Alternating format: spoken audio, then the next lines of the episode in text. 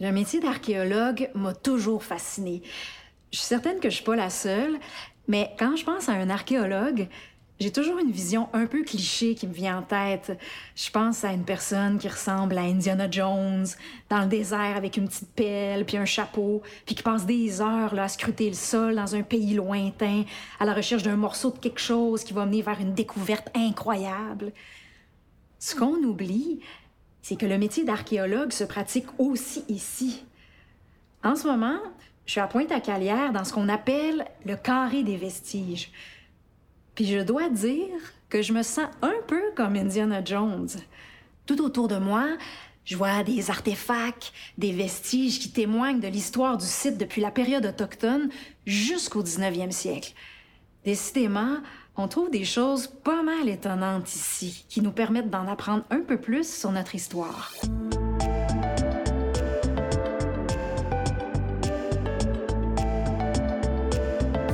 Je suis Émilie Bibot et vous écoutez Raconter Montréal, un balado de Pointe-à-Calière, cité d'archéologie et d'histoire de Montréal.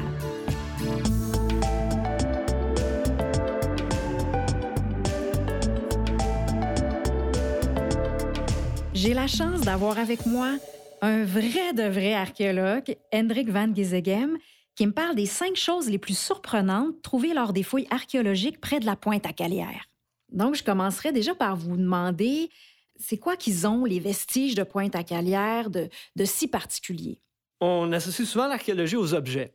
Ce qui est intéressant à Pointe-à-Calière, ce sont les contextes dans lesquels on trouve ces objets-là. Parce qu'un objet sorti de son contexte d'utilisation, euh, nous renseigne beaucoup moins sur les vies du passé que un objet qui est en association avec d'autres objets ou avec des structures, avec des choses qui nous indiquent que ces objets-là ont été utilisés, qui ont été façonnés à cet endroit-là, qui ont été façonnés quelque part ailleurs, mais qui ont un contexte d'utilisation. Donc, fort de tout ça, j'aimerais savoir quel serait votre choix pour un premier lieu surprenant dans vos découvertes. Les cinq que j'ai sélectionnés, je les ai organisés un petit peu en ordre chronologique de découverte. Je considère que les cinq sont assez uniques. Donc, je ne les mets pas en ordre d'importance, mais la première grande découverte liée, disons, aux recherches préparatoires à la fondation du musée Pointe-à-Calière, c'est le cimetière.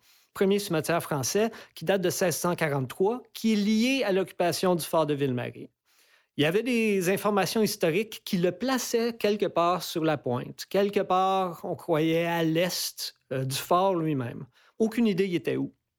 Il y avait un registre qui nous disait qu'il y avait un certain nombre de tombes, un certain nombre d'hommes, de, femmes, âge, cause de mortalité. Un, un, registre où on pouvait vraiment identifier les gens qui étaient reliés à ce cimetière-là. Oui, mais c'est un peu par accident que lors du dégagement des, des fondations d'un immeuble qui était ici sur la pointe, en forme triangulaire, comme l'éperon, comme l'immeuble principal du musée.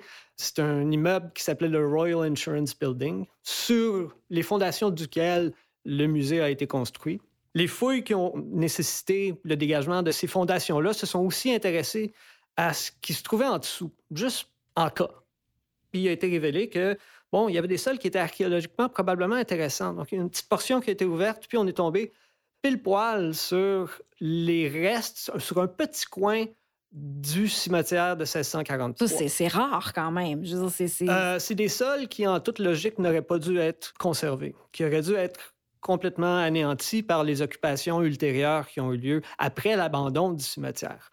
Une des raisons pourquoi il a été préservé, même si le Royal Insurance Building a ses propres caves, c'est que le cimetière, semble-t-il, avait été établi à un endroit où le terrain est un petit peu plus bas que le reste de la pointe. Donc, on commence à descendre vers le fleuve, vers la petite rivière à cet endroit-là. Donc ça, ça a eu l'impact de nécessiter, au moment de la construction des occupations ultérieures, un espèce de rehaussement du terrain, juste pour ne pas construire dans une pente, pour que ce soit plus commode. Donc il y a probablement des remblais qui ont été amenés, qui ont encapsulé les sols plus anciens, incluant le cimetière, et on s'est construit par-dessus tout ça. On a creusé des caves, mais les caves ont été creusées dans ce remblai-là de rehaussement, et les sols sous-jacents ont été préservés. Donc, c'est une des circonstances qui a fait que le cimetière a été préservé et qu'on l'a découvert à la fin des années 80.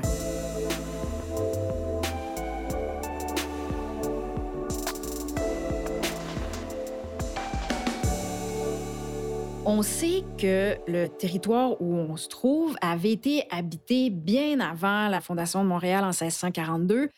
Les fouilles que vous avez faites sur les lieux nous permettent de remonter jusqu'à quand dans l'histoire euh, d'occupation? Ce que l'étude de ces occupations-là nous a appris, c'est que la pointe à Calière et la place Royale, juste de l'autre côté de la petite rivière, étaient un lieu de rassemblement, un lieu de rencontre, un lieu de passage. Donc, on venait d'ailleurs, on restait peu longtemps, mais peut-être qu'on venait souvent.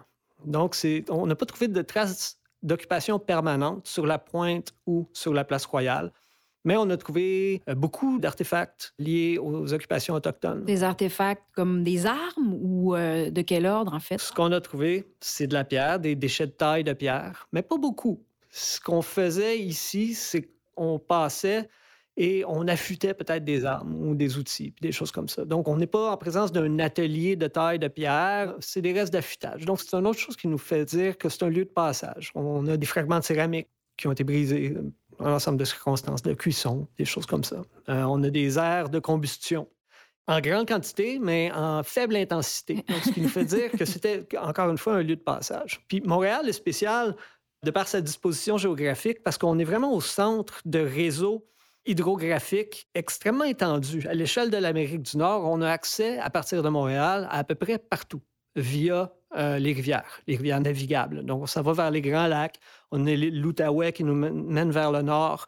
On a le Saint-Laurent qui nous amène vers le Golfe et les autres rivières, Saint-Maurice, euh, Chaudière, tout ça. On a le Richelieu qui nous amène vers le lac Champlain. Et de là, on est à un tout petit portage du fleuve Hudson et de ce qui est maintenant New York. Donc, on peut, à partir de Montréal, venir d'un peu partout et aller un peu partout. Donc, on pense que Montréal a peut-être toujours été un espèce de lieu de rassemblement comme ça.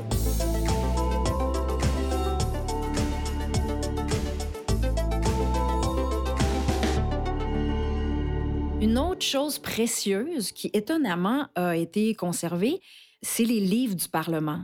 Et euh, je demandais qu'est-ce qui a permis la, la conservation du papier dans le site archéologique? Premièrement, trouver du papier en archéologie, c'est très, très rare. Le papier se conserve à peu près pas. Mais il y a des circonstances qui ont fait que dans ce cas-là, les contenus, en tout cas les contenus partiels de deux bibliothèques qui se trouvaient dans le Parlement, qui étaient à Montréal en 1844 et 1849, ont pu se conserver.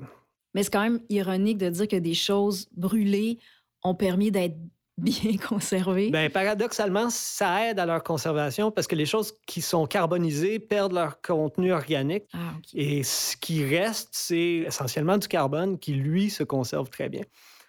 La raison pour laquelle ils se sont conservés, outre le fait qu'ils ont été brûlés, c'est que le Parlement a été établi dans un immeuble qui avait été construit pour recevoir le marché Sainte-Anne. Et on a construit ce marché-là dans le lit de la petite rivière. Donc, quand l'immeuble a été brûlé, tout ce qui s'y trouvait s'est ramassé dans le fond des caves, à 5 mètres sous la chaussée. Si je peux me permettre une anecdote, moi, j'avais participé aux fouilles d'une partie du bâtiment en 2011, qui était un été très sec. Et je me souviens très bien que sous nos truelles, on voyait de manière complètement une fugitive. Une truelle, c'est le, c'est, l'outil qu'on utilise. L'outil de l'archéologue. Ouais. Un des outils, l'outil emblématique de l'archéologue. Mais je me souviens qu'il y avait des choses brûlées qui partaient au vent. Puis on se disait, c'est irrécupérable. On hmm. n'était pas certain, certain de ce qui se passait, mais ça partait au vent, c'était un été très sec. Les fouilles ont repris en 2013, un été très humide, à peu près au même endroit. Et c'est là qu'ils se sont rendus compte que ce qu'il y avait, c'était des espèces de mottes brûlées qui étaient du papier. Ces papiers-là étaient sous ce qu'on savait être une des deux bibliothèques. Donc, ces bibliothèques-là qui étaient dans l'immeuble du Parlement étaient composées d'un ensemble de livres euh, très, très, très éclectiques. On rassemblait à l'époque victorienne comme ça, comme signe de prestige, tout ce qui se faisait de connaissance. Donc, il y avait des livres d'histoire, des histoires politiques, sciences naturelles, des romans de fiction, des choses comme ça. Donc, c'était autant qu'une réunion de savoir, c'était un objet de prestige qu'avoir une bibliothèque dans un parlement comme ça. Il y avait aussi beaucoup, évidemment, d'archives liées à la gouvernance, des choses comme ça.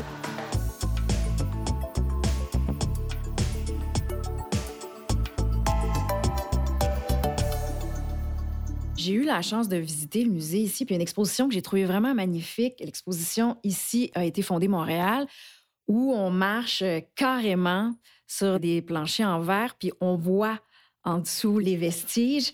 J'imagine que c'est une de vos fiertés ici. Euh. C'est une extrêmement intéressante trouvaille qui n'aurait pas dû se produire en réalité.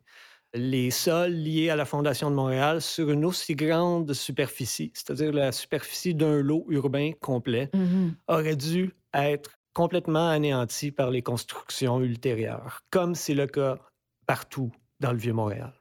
À la fin des années 90, il y a eu une espèce de projet d'inventaire, d'études de potentiel, à savoir qu'est-ce qui pourrait rester, subsister de l'époque du fort de Ville-Marie dans le Vieux-Montréal. On trouve ici et là des petits lambeaux qui ont échappé à tous ces développements-là, mais c'est toujours très, très, très limité. Puis on s'est rendu compte à la fin des années 90 qu'il y avait un immeuble voisin de Pointe-à-Calière qui, en regardant les documents historiques, en étudiant un peu les, euh, les différentes occupations de ce lot-là, qui avait incroyablement jamais eu de cave de creuser sous cet immeuble-là. Ça avait été à différentes époques des entrepôts liés aux activités du port, il y a eu une écurie à cet endroit-là. On ne creuse pas de cave dans une écurie. Ça. Donc, Tous des lieux, on n'avait pas besoin de toute façon. De... Ils ne sont même pas questionnés là-dessus, ils n'avaient pas besoin. De, manière complètement accidentelle, il n'y a jamais eu de cave. Alors ça, c'est venu à l'attention des archéologues du musée à l'époque qui ont décidé de, de voir un petit peu plus loin s'il y a des choses intéressantes sous cette dalle de béton-là qui reposait sur le sol. Donc, il y a eu un, programme de forage qui a été fait. On, extrait des carottes de sol, puis on regarde ce qu'il y a. Dans cette carotte-là, il y avait donc plein de restes d'occupation liés à l'ère industrielle, d'autres choses, des trucs mélangés, des remblais, puis des choses comme ça. Puis en dessous de toute cette espèce de bruit de fond-là, il y avait ce qui semblait être un beau petit sol organique noir. C'est ça qu'on cherche quand on cherche des occupations anciennes, euh, dans lequel et au-dessus duquel il y avait, dans le tout petit échantillon qu'il pouvait voir, il y avait des objets qui semblaient être des objets liés au régime français. Donc, à ce moment-là, dès 2002, l'Université de Montréal s'en est mêlée. On a eu un partenariat avec eux pour qu'ils développent leur école de fouilles en archéologie historique sur ce lieu-là. Et petit à petit, ils ont épluché les, strates d'histoire liées aux différentes occupations. Il y a eu un, grand travail de recherche historique aussi pour savoir euh, qui étaient les propriétaires à différentes époques, quelles étaient leurs industries, puis des choses comme ça. Puis éventuellement, euh, on atteint les niveaux, disons, de sol dit naturel sur lequel les premiers occupants de Montréal se sont établis. Puis là, bien, évidemment, ils se sont mis à trouver tout un ensemble de vestiges euh, liés à la première occupation européenne de Montréal et qu'on a conclu éventuellement étaient des parties du fort de Ville-Marie. On aurait pu tomber dans un champ ou dans un boisé, puis cette belle préservation de sol naturel-là, accidentelle, à cause de l'absence de cave sur cet endroit-là, aurait été, en guillemets, gaspillé sur un contexte qui est autrement moins intéressant que le lieu de fondation de Montréal lui-même. Mais ça, ça veut dire que c'est quelque chose que vous saviez pas nécessairement, même quand ici l'idée du musée est née. Ça veut dire que même ces trucs-là, vous les aviez trouvés après, c'est un peu un miracle quand même. C'est assez surprenant dans la mesure où on savait que le fort avait été établi sur la pointe à Calière, mais on savait pas où, on savait pas quelle forme, quelle dimension il y avait. Il y avait des informations historiques qui existaient, mais qui avaient été collectées beaucoup plus tard. Les informations historiques ne s'entendaient pas nécessairement. Vous auriez pu trouver beaucoup moins de choses que ça. On aurait pu trouver rien du tout. Même. Comme je disais, on aurait pu être dans les jardins du fort puis trouver un clou. Ouais. euh, tandis que là, on en a des dizaines. On a beaucoup, beaucoup de matériel lié à la vie quotidienne au fort. Puis un autre élément qui fait en sorte que ces sols-là ont été euh, si bien préservés. Puis ça commence avec une mauvaise prise de décision de la part des Français eux-mêmes. C'est l'emplacement lui-même du fort. Donc, les Français sont arrivés. C'était une pointe qui avait déjà été visitée par Champlain, qui avait déjà été décrite. Le lieu était connu. Ils sont arrivés ont décidé de construire un fort sur cet endroit-là. Dès la première année, ils ont eu des problèmes avec les inondations. La pointe était et est toujours inondable. On la contrôle mieux, mais c'est une zone inondable. Euh, les embâcles et les débâcles du fleuve causaient des problèmes constants, menaçaient les constructions, puis tout ça. Donc, dès le départ, ils ont eu beaucoup de problèmes avec l'emplacement qu'ils avaient choisi pour le fort. Hmm. D'ailleurs, très tôt, le développement de Montréal va quitter la pointe puis va traverser la rivière pour aller sur le plateau du vieux Montréal, qui est surélevé par rapport à la pointe. Donc, quels sont les effets de cette décision-là sur l'archéologie? C'est que quand le fort a été abandonné, Et le terrain a été légué au sieur de Calière, au gouverneur. Il a décidé d'en finir avec les problèmes liés aux inondations, aux embâcles et aux débâcles, et a fait ce qu'on présume venir des charrettes et des charrettes et des charrettes de matériel de sol pris ailleurs pour rehausser le terrain, parfois jusqu'à un mètre, entre 50 cm et un mètre, dépendant de l'endroit. Donc ça, ça allait pour Calière minimiser les dommages liés aux inondations, mais pour les archéologues, ça allait encapsuler toutes les occupations qui précèdent ce moment-là, qu'on connaît, qu'on sait être en 1688. Donc, quand on traverse ce remblai-là, qu'on connaît très bien maintenant, qu'on reconnaît euh, au toucher, à l'odeur, à la mhm. couleur, au, au, contenu et tout ça, quand on arrive à la base, on sait que tout ce qu'on a à la base, c'est des contextes qui sont d'avant 1688. Et donc, ça, pour des archéologues, c'est une richesse inouïe. de pouvoir avoir ce contrôle-là extrêmement précis sur la nature des occupations. D'avoir ces sols-là préservés, c'est une chance en soi. D'avoir ces sols-là préservés qui sont en plein dans le fort de Ville-Marie, c'est presque miraculeux. C'est absolument exceptionnel.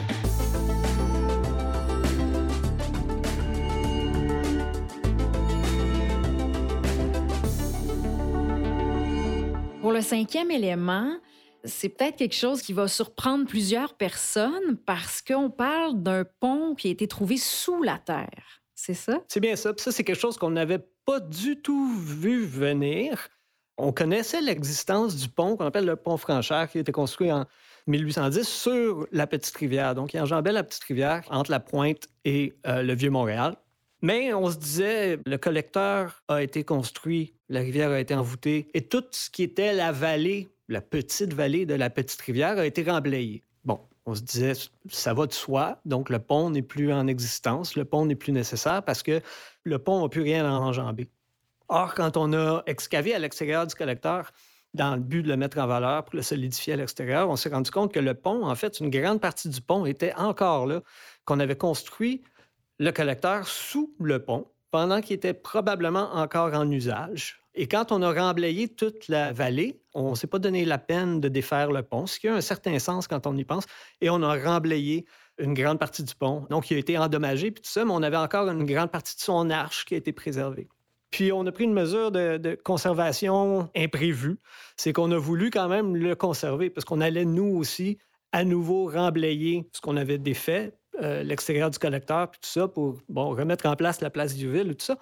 Et donc, on l'a recouvert de béton léger, donc un béton qui va le protéger, mais qu'on pourrait enlever éventuellement s'il y avait dans le futur un geste de mise en valeur. C'est pour ça qu'on dit béton léger. C'est là, mais c'est C'est là, mais si on est pour l'enlever, on ne causera pas nécessairement de dommages. On détruit pas ce qu'il y a dessous. Exact. Mais ça le stabilise, puis tout ça. Donc, on sait où. C'est dans tous les rapports. On laisse ça pour la postérité, puis les archéologues du futur feront ce qu'ils en veulent.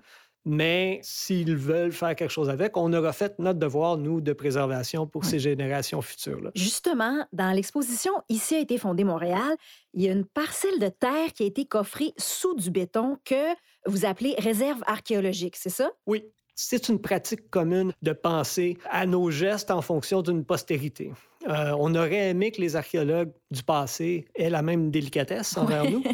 Euh, et donc, ils ont causé beaucoup de dommages. C'était pas des mauvaises personnes, c'est juste qu'ils travaillaient selon leurs standards. Et nous, on n'est pas des mauvaises personnes non plus, mais on, travaille selon nos standards. La mentalité a changé aussi. C'est ça. Donc, on s'imagine que les mentalités, les méthodes, les priorités euh, de recherche peuvent changer dans le futur, mais nous, au moins, on considère que de notre point de vue, on pose les gestes les plus appropriés pour s'assurer que ces gens-là, dans le futur, auront la possibilité de renchérir leur propre connaissance avec les restes archéologiques qu'on leur a laissés. Et dans cette fameuse réserve archéologique, vous ainsi que vos collègues archéologues, y a-t-il des choses que vous tentez encore de démystifier ou d'une grande trouvaille qui va jaillir prochainement? C'est sûr que toutes les zones non explorées, on aurait le goût de les explorer. Déjà à la base, on a un devoir de, de préservation de ces choses-là, quand même. Donc, la meilleure préservation, c'est de ne pas excaver quelque chose. Ça, à la base. Maintenant, c'est sûr qu'il y a des, éléments de compréhension de ce site-là qui nous manquent. Euh, il va toujours nous en manquer. Mais d'en avoir un petit peu plus, ça, permet évidemment de, d'étoffer un peu l'histoire qu'on peut retirer d'un lieu qui est complètement autrement silencieux. Il nous parle parce qu'on le fait parler. Euh, un exemple, si tu te rappelles l'exposition, en montant les escaliers puis en pénétrant dans le site, il y a tout de suite en partant une tranchée de palissade. Oui. Donc, euh, il y avait des restes de bois dans le fond, puis tout ça. On sait que c'est une palissade, mais elle n'a pas rapport. Elle n'a pas rapport dans ce qu'on connaît du reste du fort. Elle n'est pas supposée être là. Et on la comprend pas. Elle est dans bonne orientation, mais elle est au mauvais endroit. Donc, selon ce qu'on connaît de l'architecture militaire de l'époque, comment on fait un fort, cette clôture-là, qui était considérable, on parle de tronc de près de 30 cm, est, nuisible. Euh, on ne l'aime pas dans nos interprétations. Puis elle, elle s'en va directement sous la réserve archéologique. Euh, donc, on la suit, on la suit, on la suit, puis on la perd. donc, évidemment, ça, c'est un exemple de savoir que si un jour on a accès à la réserve archéologique, puis qu'on puisse suivre cette tranchée de palissade-là, ben peut-être qu'on verrait qu'elle tourne vers une direction, peut-être qu'on verrait mm-hmm. qu'elle s'arrête, peut-être qu'on verrait qu'elle abute sur une autre structure qui nous permettrait de mieux comprendre qu'est-ce qu'elle fait là, puis pourquoi on, l'a construite à cet endroit-là. Peut-être qu'on découvrirait qu'elle n'est pas contemporaine du fort, peut-être que c'était une structure temporaire qu'on a agrandie par la suite ou des choses comme ça. C'est des hypothèses, mais en ce moment, on n'a pas assez d'éléments pour répondre à, à ces questions-là, ou en tout cas éliminer certaines de ces hypothèses-là. Donc, finalement, les choses que vous comprenez pas, c'est le principal moteur de vos journées et de vos recherches. Dit comme ça, ça semble extrêmement frustrant comme profession, mais c'est un peu ça, oui, effectivement.